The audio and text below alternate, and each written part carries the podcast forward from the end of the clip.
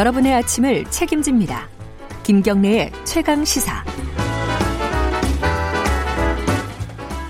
매일매일 가장 핫한 스포츠 소식을 가장 빨리 전달해드리는 KBS 스포츠 취재부 김기범, 김기범 기자와 함께하는 최강 스포츠입니다. 좀 꼬였네요. 안녕하세요. 네, 안녕하세요. 제 발음이 어렵죠. 예, 아니 제가 발음이 좀 안 좋아서. 저희 스포츠 뉴스 앵커들도요. 예. 제 김기범 기자 할 때 발음이 그런가요? 살짝 꼬인다고 합니다. 음, 알겠습니다. 저 대신 변명을 해주셔서 감사하고요. 네. 2020년 도쿄올림픽 단일팀이 네 종목으로 확정됐다. 예. 근데 예.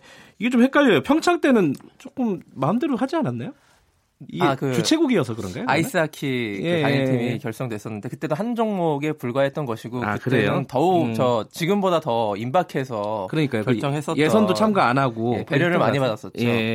예. 근데 이번에 이제 올림픽 하계 올림픽은 뭐 종목마다 경쟁도 치열하고 아. 이래서 그 IOC의 조율이 절대 미리 받는 것이 필요해서 우리가 하고 싶다고 다 할 수 있는 게 아니군요. 그렇죠. 네. 남과 북의 체육수장 김일국 체육수장 그리고 도정환 장관 거기에 네.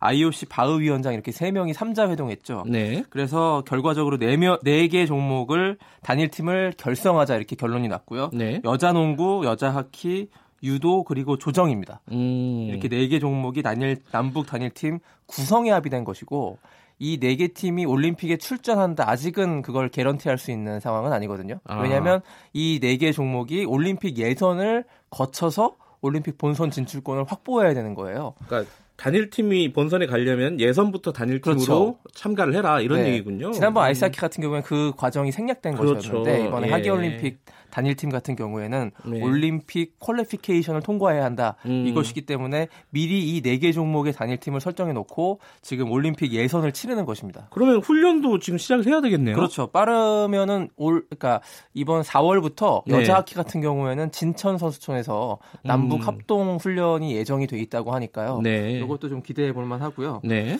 그네개 종목만 일단 단일 팀으로 결성됐고 나머지 또 추가 종목들이 좀 거론이 되고 있는데요. 아, 더 될 수도 네. 있는 거예요? 아직 음. 완전히 그 문이 닫힌 건 아니고요. 그렇군요. 그 중에서 주목받고 있는 종목이 탁구인데요. 그렇죠. 탁구는 원래 남북 단일팀이 꽤 있었잖아요. 그렇죠. 작년에도 스웨덴 세계선수권 대회에서 단일팀이 그 현장에서 음. 급조돼가지고 그 출전했던 적도 있었고 예. 그 혼합복식 단일팀 조가 결성돼서 금메달도 코리아 오픈에서 타기도 따기도 했었고요. 또 네. 멀리 가서는 1991년 지바 세계 선수권 대회 때 이 현정화 그, 그 선수가 이제 단일팀 결성해가지고 금메달 따서 영화로까지 제작했던 아, 그런 종목 아닙니까? 아, 그 영화가 지바를 네. 이렇게 모티브로 한 거였거든요. 그렇습니다. 예. 예.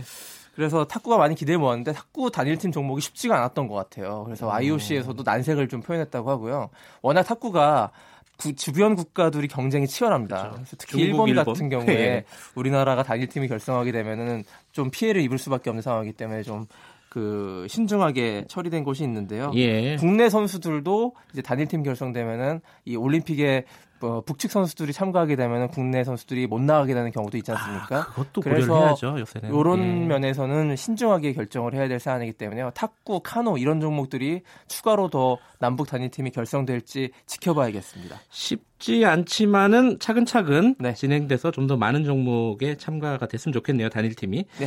자, 그 한국 스키 사상 처음으로 올림픽 메달 네. 획득한 이상호 선수가 이번에 월드컵에서 또 메달을 땄다고요? 네, 작년 평창 올림픽에서 우리나라 스키 사상 처음으로 은메달을 땄던 선수가 스노보드의 스노보드. 이상호 선수인데 예.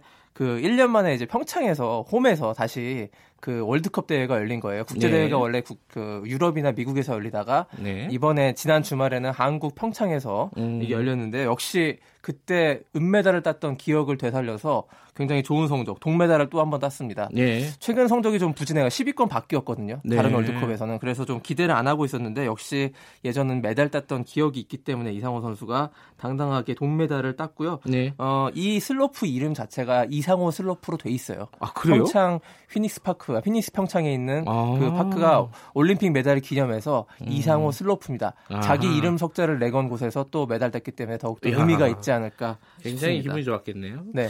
자, NBA 올스타전 저도 이 하이라이트로 봤는데 네. 덩크슛 콘테스트에서 굉장한 장면이 나왔더라고요. 이건 영상으로 보셔야 되는데요. 예. 사실 그 하미두 디알로 선수 오클라호마 시티 선수가 엄청난 덩크를 선보였는데 네. 덩크 콘테스트에서 그 NBA 레전드인 샤킬 오닐 예. 다 아시죠? 2m 16cm의 키를 갖고 있는 이 선수를 뛰어넘어서 덩크를 꽂았는데요. 단순히 덩크를 꽂는 게 아니라 팔꿈치가 아예 그 림 안으로 들어가 버렸어요. 그래 대롱대롱 매달려 있더라고요. 네. 그러면서 살짝 상의를 또 긴팔을 벗었는데 그 안에 슈퍼맨 복장이 있어가지고 굉장히 좀 웃음과 의미를 많이 줬던. 샤킬 오닐을 뛰어넘었다 그래갖고 실력이 뛰어넘었다는 건죠.